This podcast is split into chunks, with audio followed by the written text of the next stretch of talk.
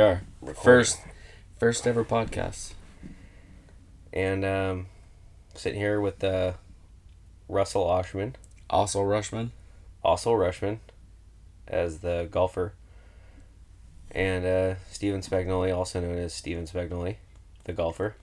Mm-hmm. Mm-hmm. Um, Russ, tell me a little bit about uh, your philosophies on golf. Oh man. Well, I don't know that I have a set philosophy on golf. I really enjoy it. I you, you know what it is? I like to play golf. I like to be out there and I like to hit the ball. I like to be with friends. And I also like trying to be better. That's fair. Now, do you also like playing golf by yourself? Yeah.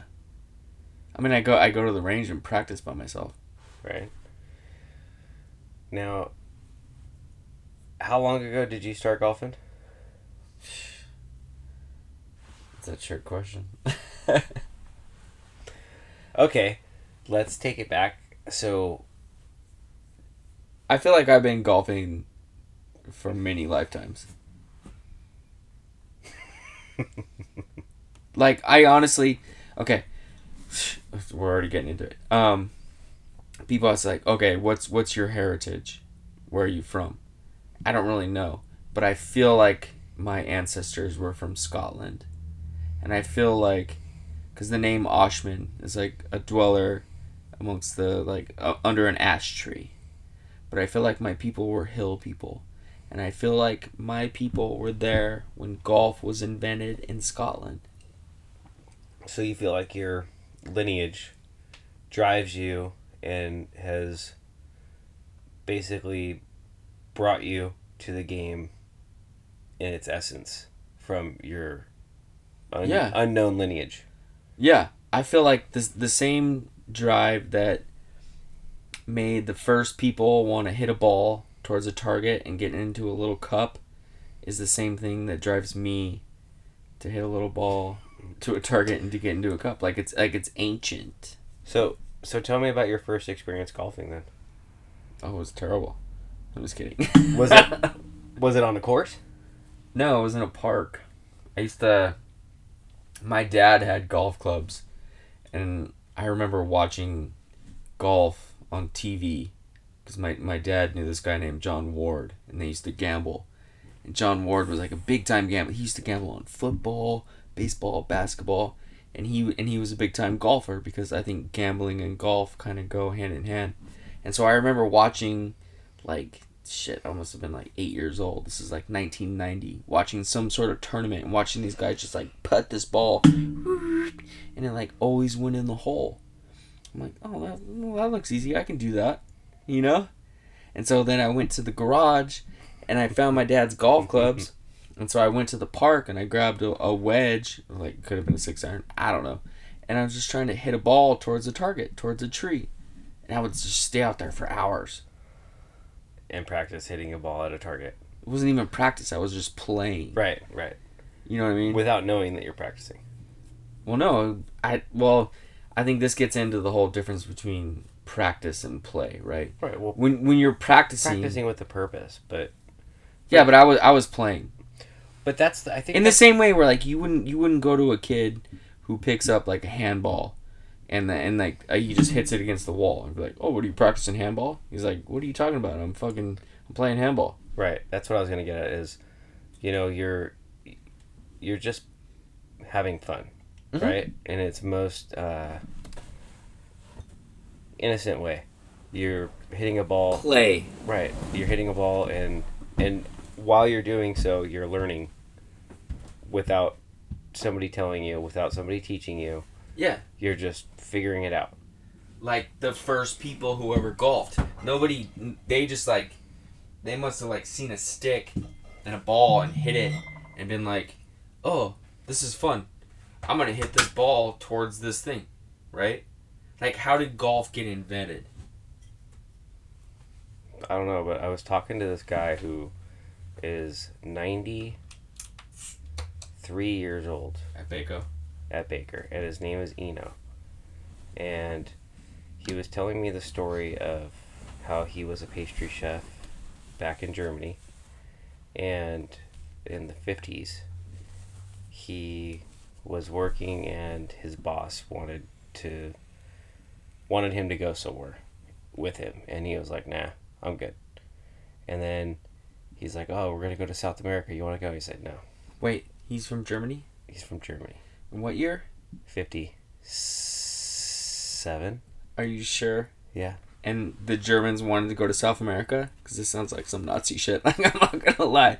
Yeah, well, I, I don't, I didn't ask him um, what his contacts were. Very um, wise, very wise. Okay, sorry, I digress. No, um, so I was, you know, just listening to him because he was telling me a story, and, you know, he went on to tell me that they went to Scotland, and you know they wanted him to be their chef, and so he said okay, and he was entertaining large parties of people, so there's a chance that he could have been involved in something bigger and um, crazier, but that that's Neither Not here for nor me to hear. Yeah, neither here nor there. Hear or say um, what his Right. We don't want to cast aspersions. Right.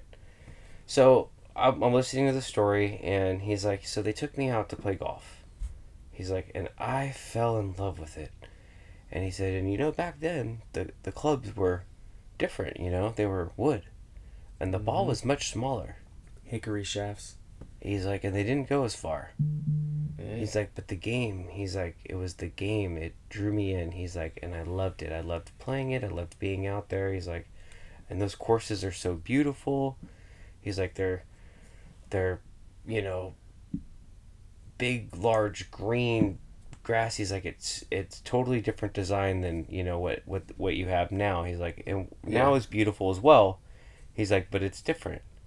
And, um, you know, I just remember him telling me about how the game was and the ball and the, and I was like, just fascinated. It was it was totally incredible to, you know, hear the story of this man telling me about you know playing golf way back then, and he said he eventually got really good, um, and his poor wife had his clubs and she ended up getting rid of them and he was very Terrible. sad but Yeah. he laughed about it when he was telling me the story now he but, left. um yeah it was interesting just to hear that story and But isn't about how you know he just went to that that land so it takes you back to you and you know that he obviously didn't have the same lineage as you but there's something about the game itself there is Right. when something you about play the game itself when you play like it, exactly he's like he didn't he had no idea what golf was no like hey come golf with us he goes out there and he's just like he's like whoa there's something about this that just i want to do it more Right. And you know, I, I can look at myself and I remember growing up looking watching people golf and I had never done it. There was a golf course down on the PCH in, you know, Huntington Beach and um you know, a lot of people would tell stories about golfing there and you know, I heard it was like a cool pitch and putt and yeah I, they I all can only imagine. driftwood right Yeah, and I can only imagine how cool it is because you're right there on the beach, right? Like it doesn't get any better than that. Little par Um, three yep i played there But I never was into golf. I just thought it was the dumbest game ever. Um, couldn't understand the concept of it. It didn't make sense. I watched it on TV. It's like, you know, it would put me to sleep, kind of like you know reading a book, and whoa that's just me. Um, Uh, as you're entitled to that But as I got older, my dad ended up getting into golf, and you know, I went golfing with him, and you know, I remember him telling me the lessons of you know, head down, arm stiff, eye on the ball, and don't try to kill it.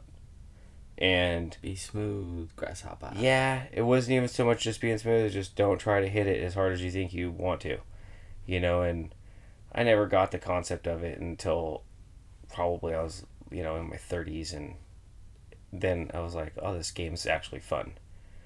Um, you were playing yeah, I wasn't quite playing, but I actually started to enjoy it. And then it's like you said, you know, you get on the course and you play, and then you realize, man, this is challenging, and it's teaching me so much outside of it, you know. But you don't understand this game until you get involved, right? And and going back to that being a kid and just playing and hitting the ball. I mean, there's something to be said about not being overthought, not being overcoached, Yeah. not being, you know, overcritical and then just enjoying it.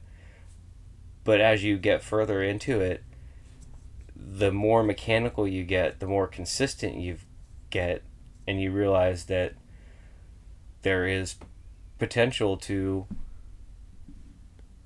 be what everybody tries to be is a scratch golfer, right? Somebody that can go to a course and play par. And I think that gaining experience, gaining the knowledge of the game, understanding the basic mechanic principles, and then being able to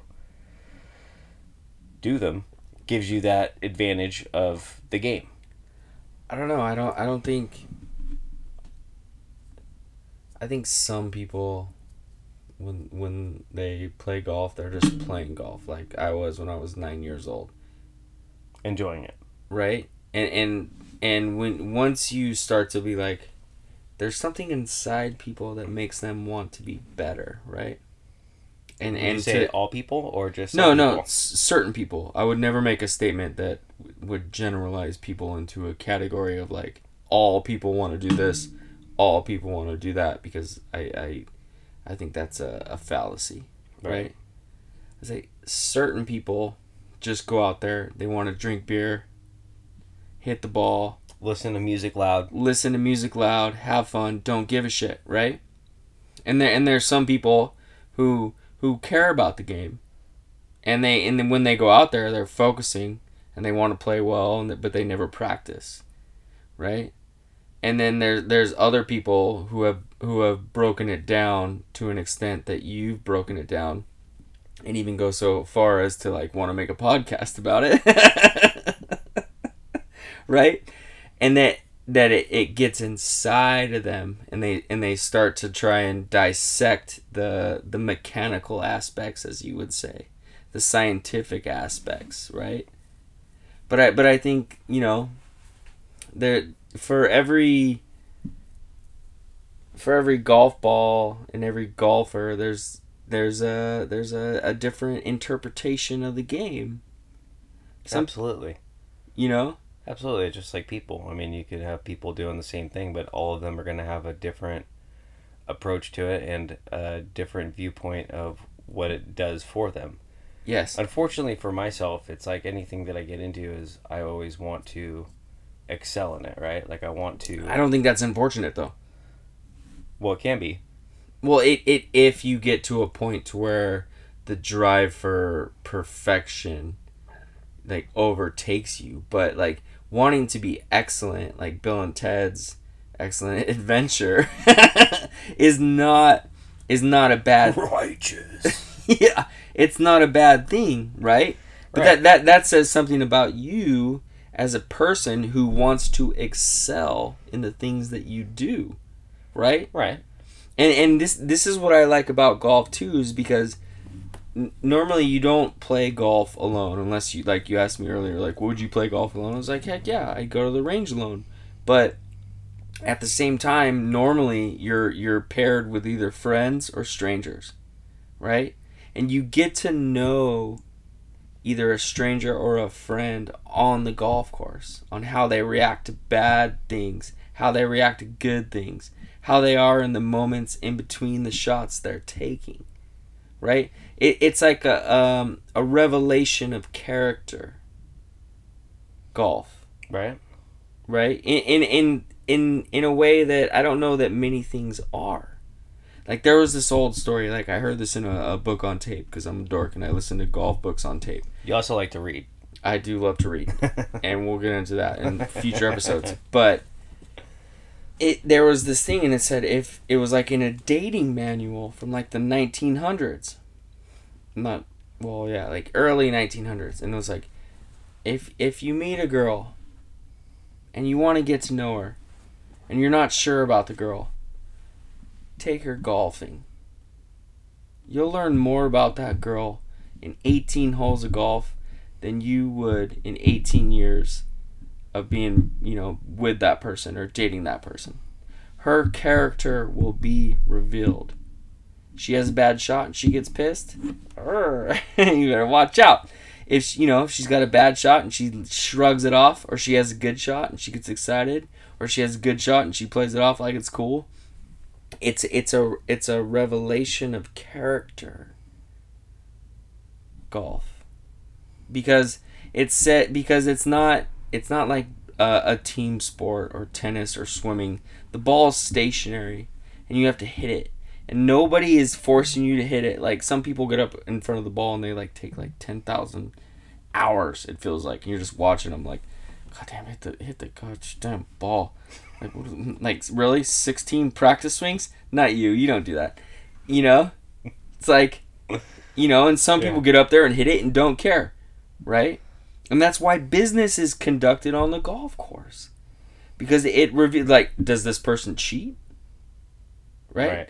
If you if you're with a person like with a chick and and she's like got a ball and it's in her bad lie and she like kicks it out into the fairway, you're like, oh this mon- this motherfucker cheats like a motherfucker. You know what I'm saying? so you can be like, oh if she's gonna do that when I'm watching, what is she gonna do when I ain't watching? Like it's a revelation of character. Yeah, it's interesting. It's super. It's a fascinating game. Yeah. It was invented by my ancestors. I'm convinced of that. well, um, to to not not go off the topic and try to stay on it, like the the idea of being overzealous of achieving what very few people get to. I mean, if you look at the statistics, right, of average golfers, you know, a majority of people in our age bracket, which, you know, is roughly what, 30 to 40, okay? Mm-hmm. Um, most people in our bracket are roughly 16 handicap. Mm. Okay? Um, as the lowest handicap guys are going to be like in their early 20s, teens to 20s, right? They're coming out of high school or college and playing and um, and this is just guys that are avid golfers.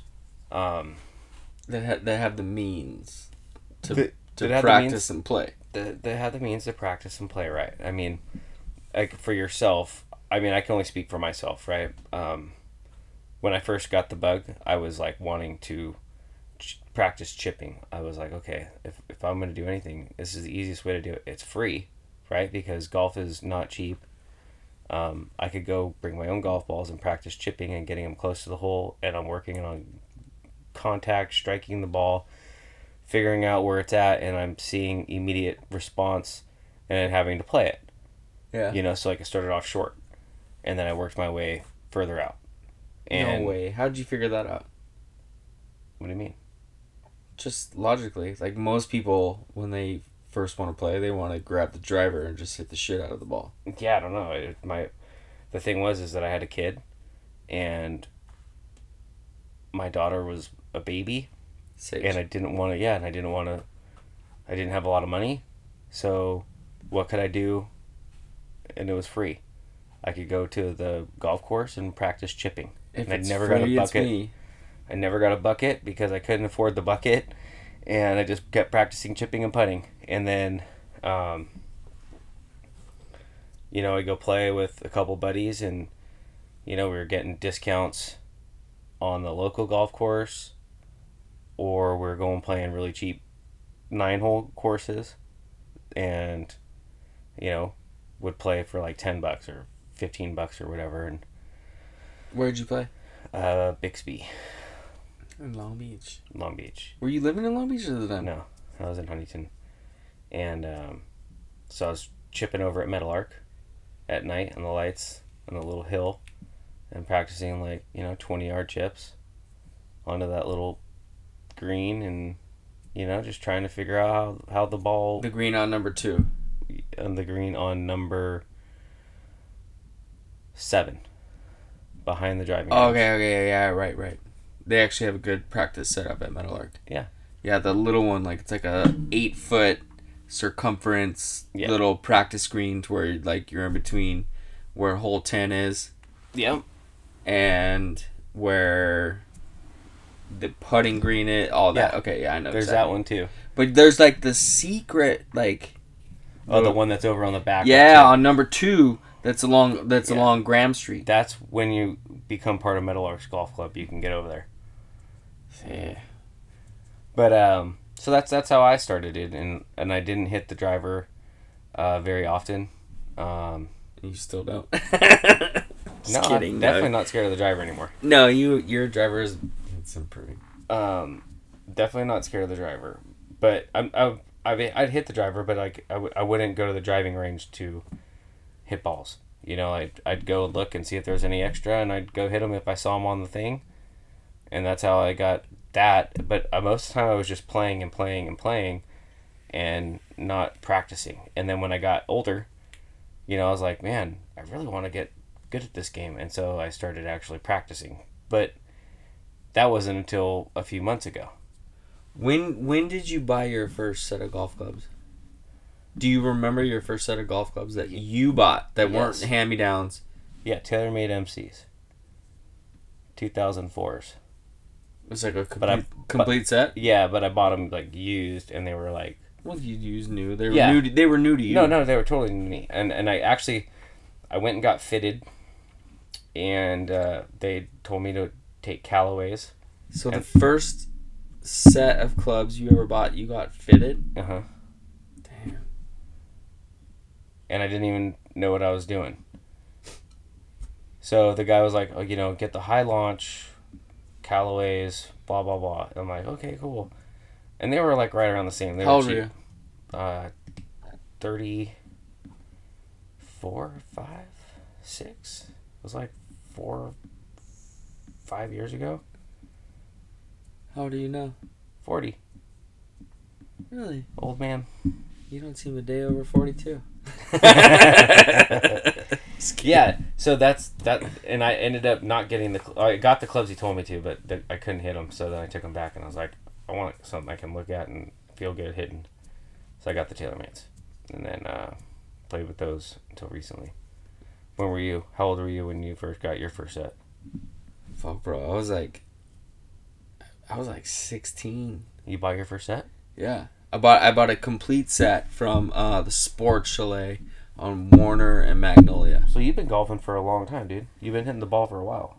I wouldn't say I've been hit. Well, like I said, it's in the blood. You were hitting it before you were born. Doesn't mean I was good. Well, in the in my DNA, like that goes into the the soul of the game. If if there wasn't a soul to the game, then people wouldn't be so intrigued about it, right? That old German dude, Klaus, No, Eno. Eno, Brian Eno, he wouldn't have gone to fucking Scotland to where my ancestors first invented the game and played it and been like, oh, this shit's cool. He would have been like, this is lame. Why are we hitting the ball with a dang stick? He it took like one time he hits the ball. He's like, I get it, right? Yeah. There, there's a soul to the game. And it was, it was just something that was always I was always like drawn to it, and I wanted my own golf clubs, and I bought this Wilson staff, complete set. That was like now I think I, I had them for a long time. I think I got rid of them, which I'm I probably should have saved them. But I was like, I'm a golfer now. I got golf clubs.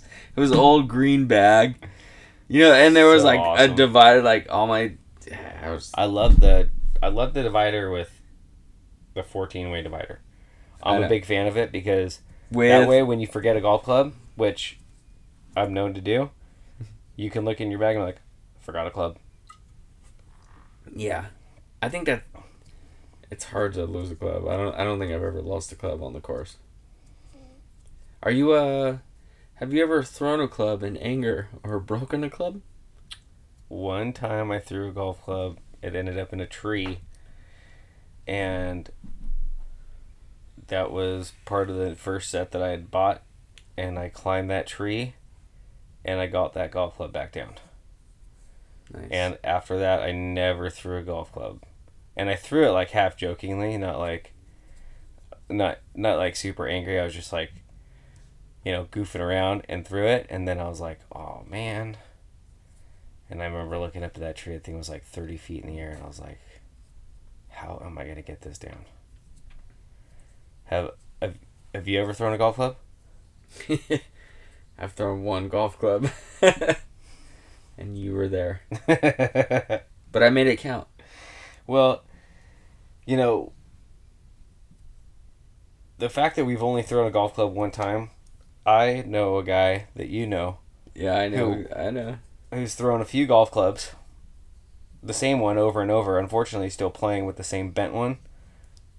Um, I, I want to say out of the fourteen clubs in his bag, at least eleven of them are bent. No. Twelve. No.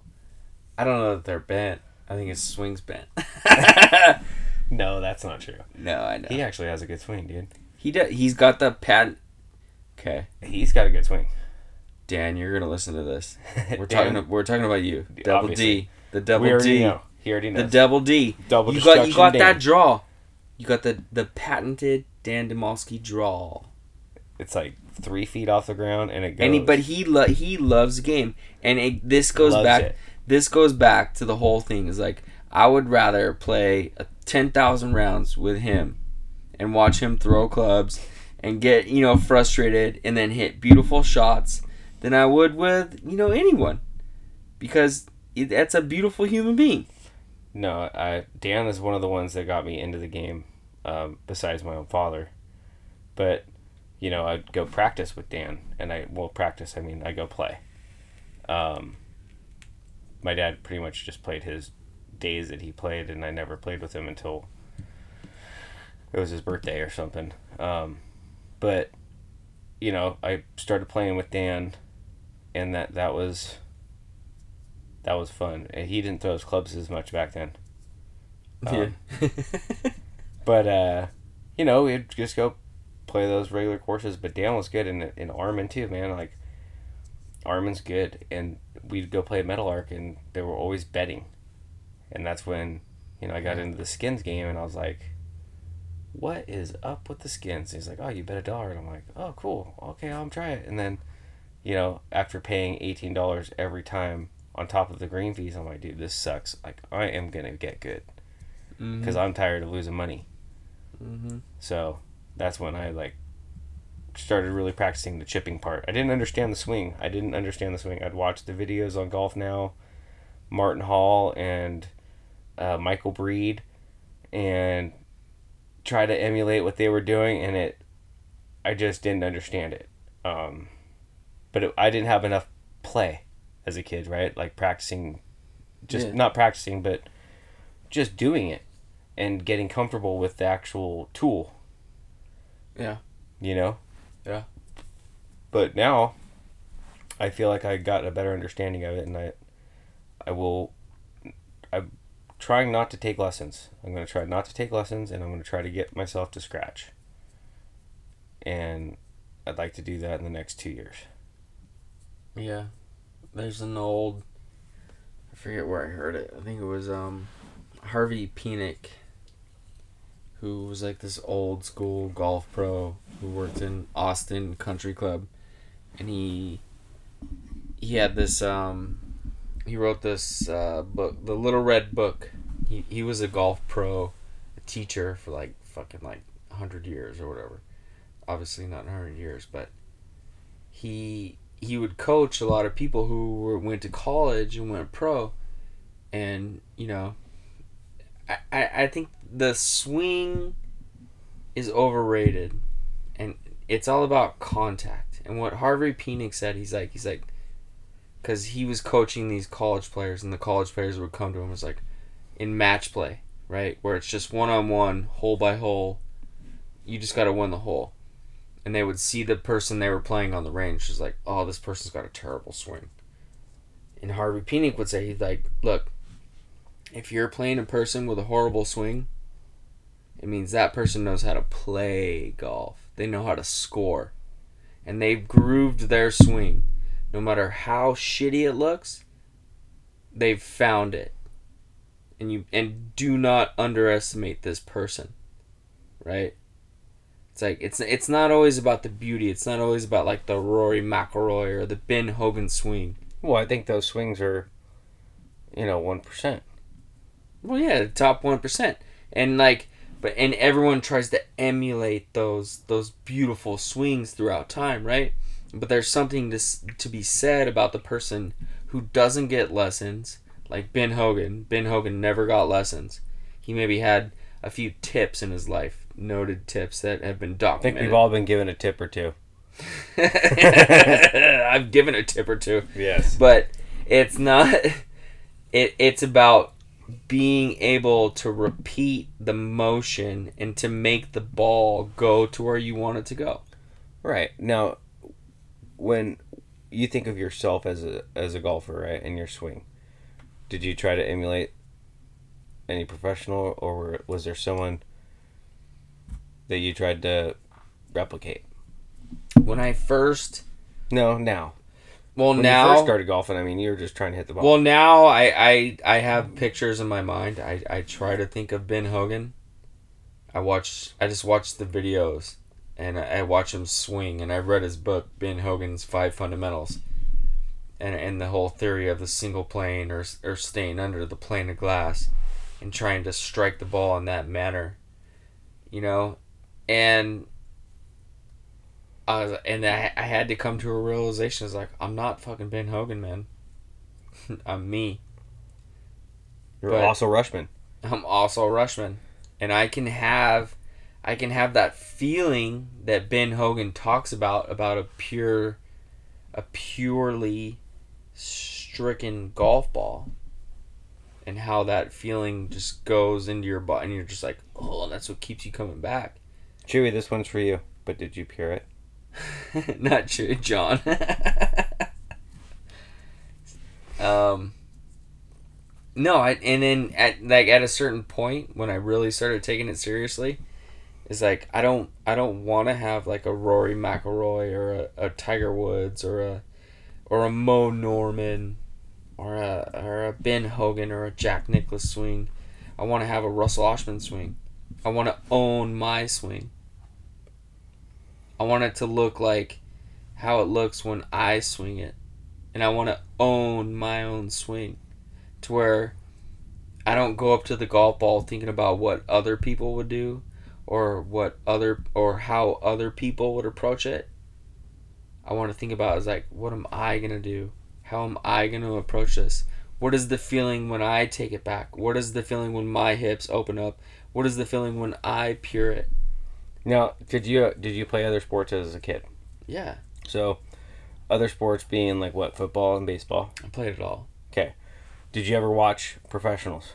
Yeah. Okay, did you ever try to eh, watch them and try to do the same stuff that they did, whether it I- be football well- moves, basketball moves, or baseball moves? Okay, I'm like I'm like a kind of a nerd because even when I was playing baseball, I I got Ted Williams' book, right? And Ted Williams, who was arguably one of the greatest hitters of all time, he wrote this book like The Science of Hitting or whatever F it's called, right? And I read that book, and I was like, and I read it, I'm like, yeah, I can't do that. but I was like, but I wanted to understand, right? I'm I'm like the mindset. the mindset you know and, and what he talked about like I, I was an okay hitter in high school i was like a decent i'm a better fielder than i am a hitter There was a story that went around Huntington High School about a possible home run that you may have done, and you uh, trotted around the bases. No that, no i mean i did hit are you referring to like when i was in little league Oh, hit might have been little league. Yeah. when I was in junior senior and I, I hit a home run and I went around the the my first home run. Okay, I was a fucking dude. I was a, a a seventh grader and I hit a home run out of Edison, like a high school varsity baseball field, right? And I, I fucking pured it. like like it was a three wood and this shit rose right over left center field, right? And I was like freaked out. I'm like, oh shit, I hit a home run. It was the, I never hit a home run when I was playing minor A, minor B, majors, nothing. First home run ever. Pured it. Right? And I'm going around the bases and I round third base and I like well no I hit second base and I started doing the Kirk Gibson like arm thrust, and then I hit third base and I started doing like the Deion Sanders, you know, and then I like I thought I hit home plate. I still believe to this day that I did, and then the opposing coach got out and said he missed home plate, and they they uh whatever challenged it. And the umpire said, "Oh, so my first home run ever in real baseball." I got out. and I was just like, and and like this this is like the shithead that I was as a kid, as just like a top of the world, a hole, like nobody can tell me nothing. I got out of the dugout. I was like, we all saw it go out of the park, baby. And then I went back. I was like, call me out. I don't care. It's like, oh man, I can't believe you brought that. That's terrible. it happened though. It happened. I Hey, got- you know what, dude? You can say that you hit a home run. yeah, but I got called out. Uh, whatever. I had Hey, we all saw it go out of the park. That's right. That was my retort. Like, oh man, I was uh, Now, um, terrible. well, what I was getting at is, you know, like growing up, I would watch surf videos and skate videos, Mm-hmm. and you know, you you watch these videos and you you like these guys' style, right? Because surfing kind of relates to style or whatever. yeah, and um, I never, you know, relating it to golf, I never was like trying to get into the same style as I was just kind of like watching their form and watching how they moved and like, yeah, dude, I I noticed this guy's style is super smooth. fundamentals. But yeah, but there were certain things he, you know, you notice about surfers like the front arm would be like yes, that calm, that's fundamental or the front end would, front arm would be up and the back arm would be down, whatever it was balance. yeah, and just you know the way that their legs were moving and their hips were turning and pivoting into the wave or whatever. Um, you know, the same thing with golfing is I think what you watch, but I, I don't think that you try to, you know, do exactly what they're doing. I, I think they would be crazy to try to have a swing like Tiger Woods or Rory McIlroy, you know, or Whoever. Jack Nicklaus or whoever, right? Um, Sam Snead, Sam Snead. the slammer.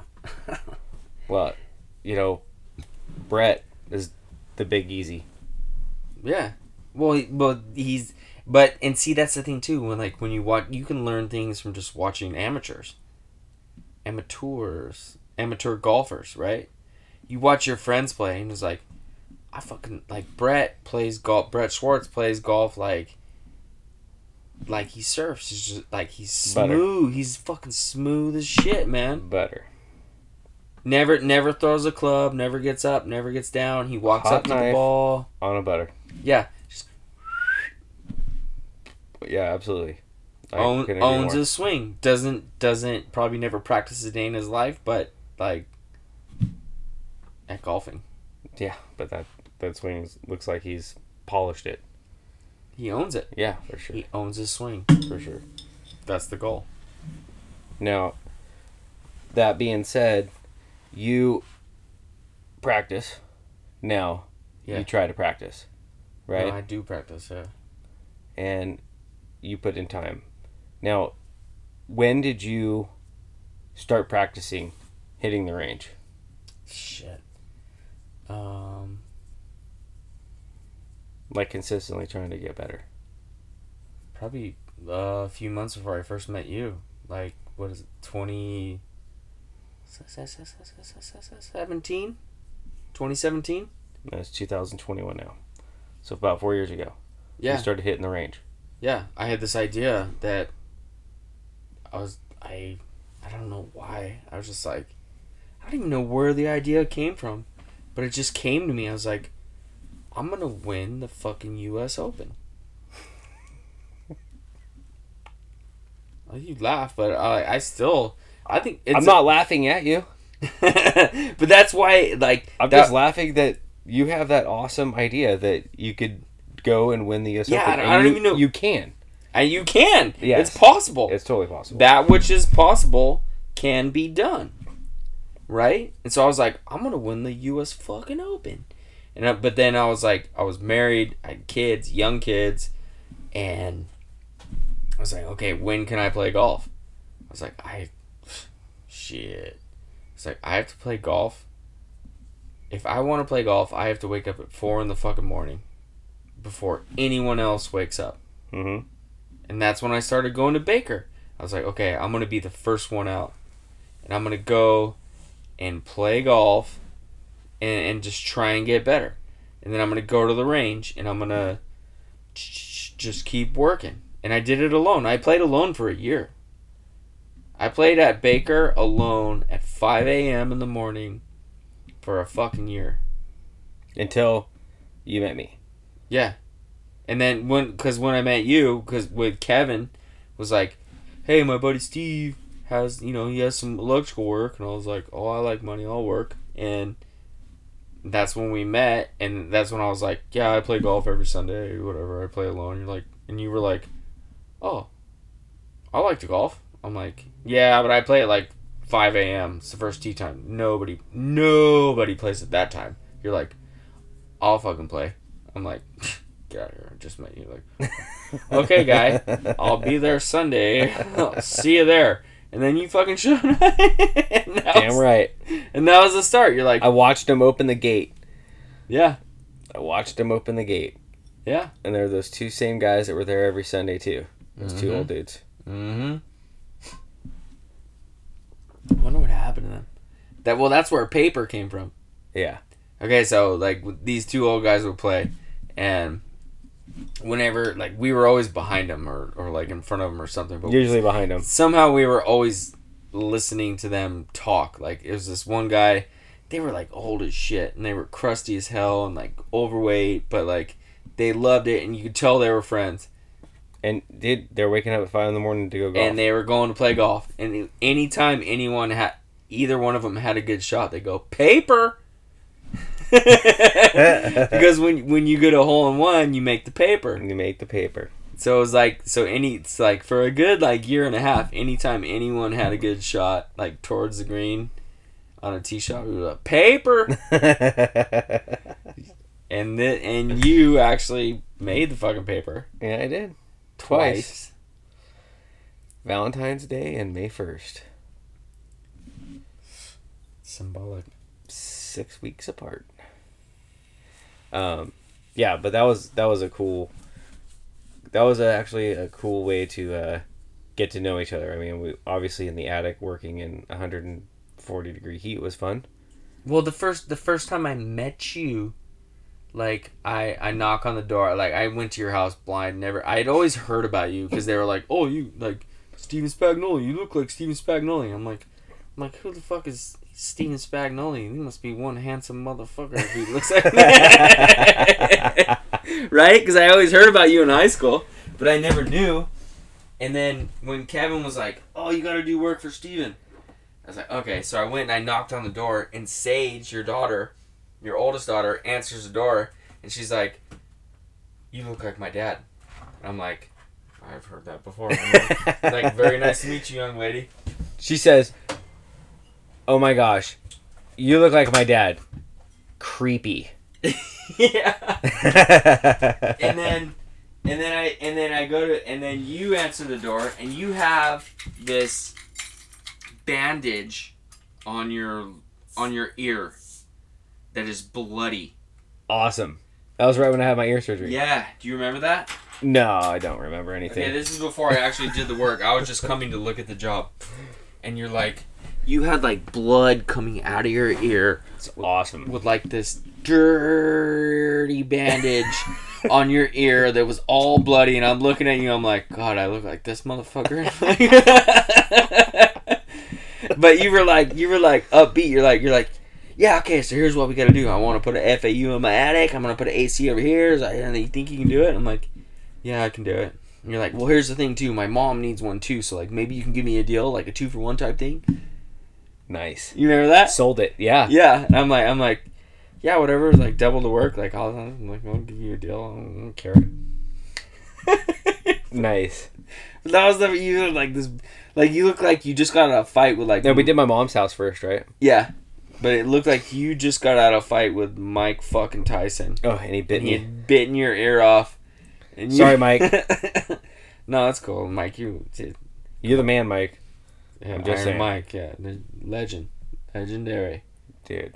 Legendary. legendary. I wonder if he golfs. If if Mike, if you do, hit us up. I'd like to take you golfing. Yeah, he'll take you golfing. I'll go too. I'll be your caddy. I'm just kidding. He won't hear this. He might. He might.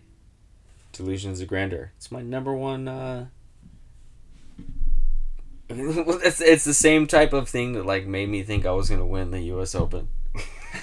like I, I pick up golf clubs. I'm gonna win the U.S. Open. Oh, I'm gonna make a podcast. Uh, everyone in the world's gonna hear this. Never know.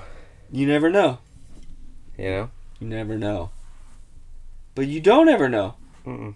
And what's the point of life if you're not gonna like shoot for the fucking stars, Yeah. Right? I mean, that's why you want to be scratched. That's why you want to like. You want to do it. You want to be the best. Yeah. One of Sage's coaches, uh, Jesse Martinez, had told her, and probably the team, but you. You know you, you, want to. Practice for perfect, and you. Settle for excellent. Yeah. right? And it's just about always putting forth your best effort. I Yeah. mean, Effort. It's all about effort yeah, and then and attitude. yeah, you, attitude is huge, for sure. You know how you how you how do you handle your mistakes, right? Do you let them make make the round go away, or you make the game go away, or do you rise above it and come back? You know, and that's one of the most important things that I think that this game has taught me is that you this game and and the game that she loves, which is softball. It's like, dude, you can't hold on to your mistake, right? Like it happened, you can't take it back. You know, you you can hold on to it and let it ruin the rest of the game, or you can forget about it as quick as possible and move on and and you know make it up somewhere. Just keep keep doing your best and and learn from it and move on. Yeah. You know, it's like the athlete's like- mentality is short term. It's like life. I think uh, Bobby Bobby Jones had a quote. I'm totally gonna butcher this, but he's like he's like golf is the closest game to life. It's like you you have good shots, you have bad shots. But no no matter what happens, you gotta play it as it lies. It's And- true. And you keep going. It's like when Yeah, when, when you awesome. when you f up in life, it's like you can't you can't act like oh You'd Pep- be like that girlfriend that kicks it out of the. yeah right She'd be like, "Ah, I got a Well, yeah. puppy lie. Some people and some people. I didn't land in the sand. Some people, some people live life that way, right? I didn't land in the sand and someone's dead." And but but like the ultimate goal is to be that type of person that's like, you know what, I I, I set up, I tried my best. Yeah, like I got a bad bounce or I had a bad shot, but I'm gonna keep going. I'm gonna I'm gonna do my best on this next shot. I'm gonna I got I got a chance. Just give me a chance. oh, your chance is there. Just might not have the best odds of coming out perfect, but your chance is there. Right. But I think like sometimes Even when you can't find your ball, you still have a chance. You want to know why? Could you get another drop. hey, You could drop it. you can always drop it like it's hot. Mm hmm I don't know. Lose that ball. Let's take a take a second. All right, that was a nice break. Good break.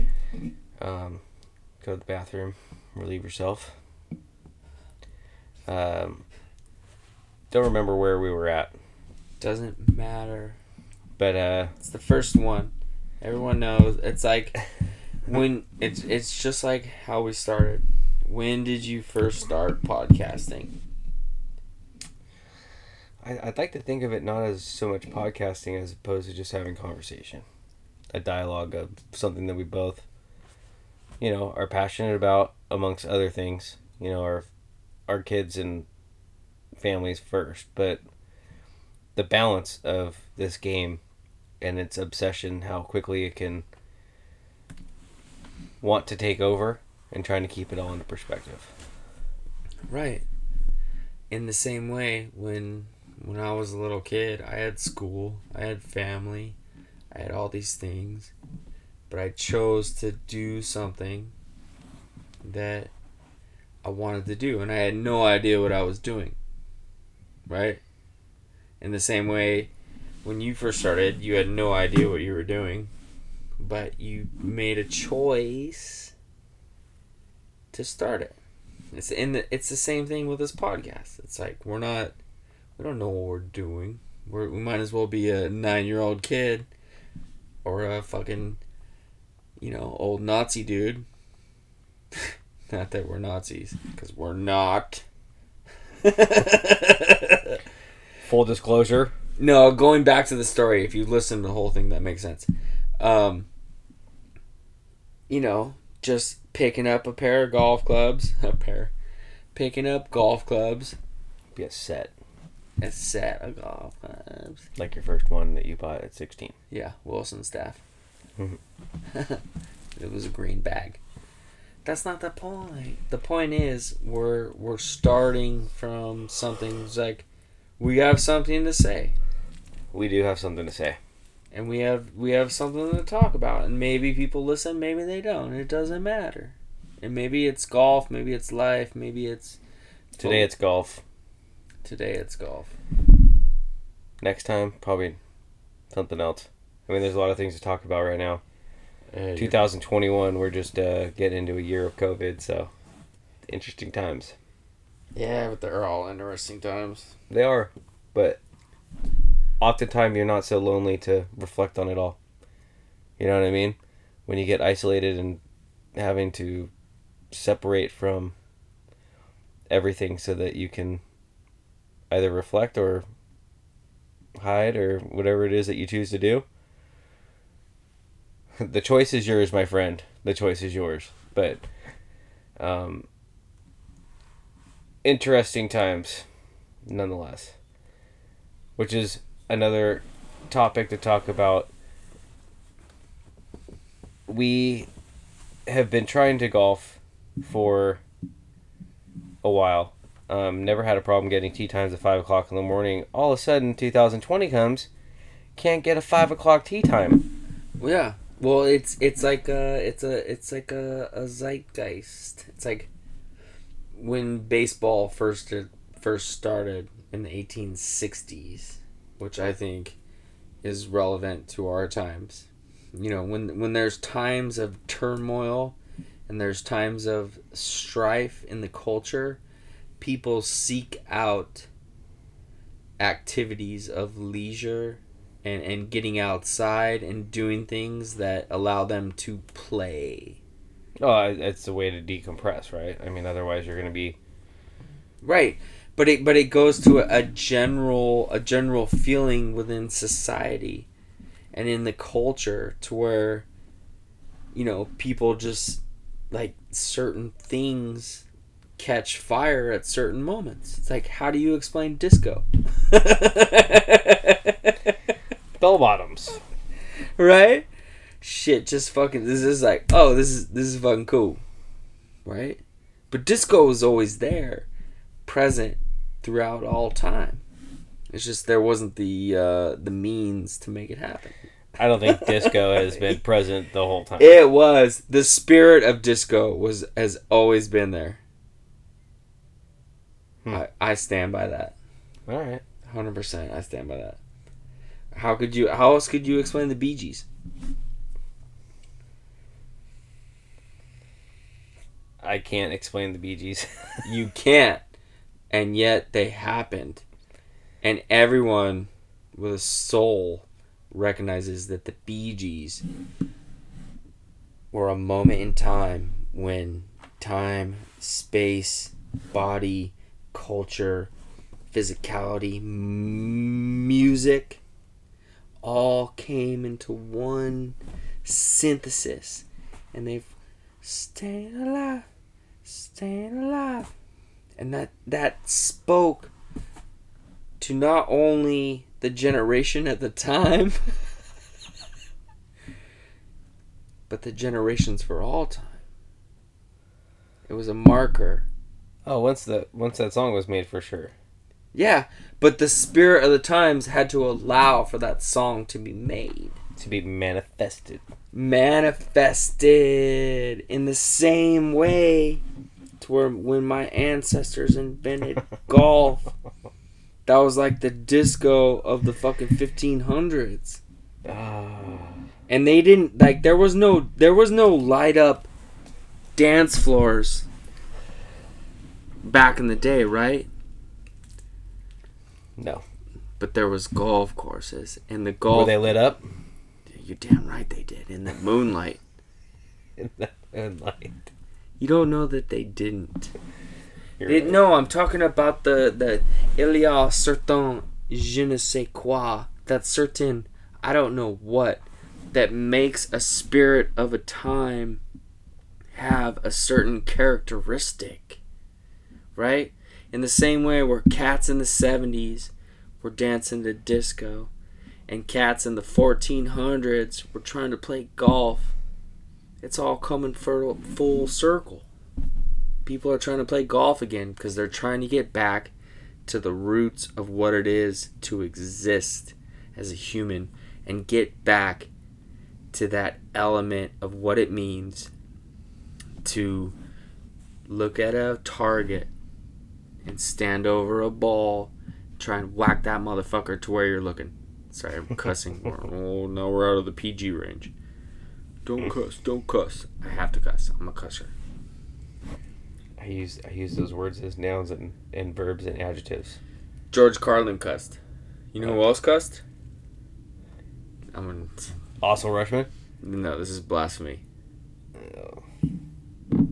Jesus cussed. Blasphemy. I know. I said it was. He did.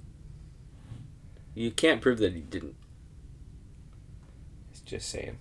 I'm just saying. Yeah. I'm That not, was a I'm not going to argue that point. Jesus and the whole thing about Christian that's a, that was a spirit of the times too. And I don't think you can say like who's to know that the spirit of disco, the spirit of golf and the spirit of Jesus aren't all the same thing. That was an interesting plot twist that you threw in there. if they all come from God. And what is God? God is the one. God is the golf ball. Uh, maybe I've gone off the rails here, but Maybe slightly. you know, I didn't. I didn't ask to be born this way. True. Maybe I did.